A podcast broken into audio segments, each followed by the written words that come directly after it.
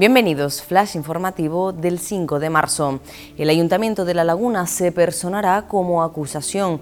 La Junta del Gobierno Municipal, que conforman P S O E, Unidas Se Puede y Avante La Laguna, bajo la presidencia de Luis Giray Gutiérrez, da el paso y actuará en las dos investigaciones judiciales por presunta corrupción. La consejera de Turismo del Gobierno canario asegura que el impacto del coronavirus es peor que la quiebra de Thomas Cook. Ante ello, Yaisa Castilla y su equipo han puesto en marcha rápidamente un plan de contingencia basado en lanzar mensajes positivos sobre la capacidad de las islas para gestionar una crisis sanitaria. Coalición Canaria y Partido Popular exigen información detallada de la decisión de celebrar el carnaval de día. Los diputados nacionalistas presentarán en el Parlamento una batería de medidas. Los populares, por su parte, piden amparo al Pleno para obtener los datos.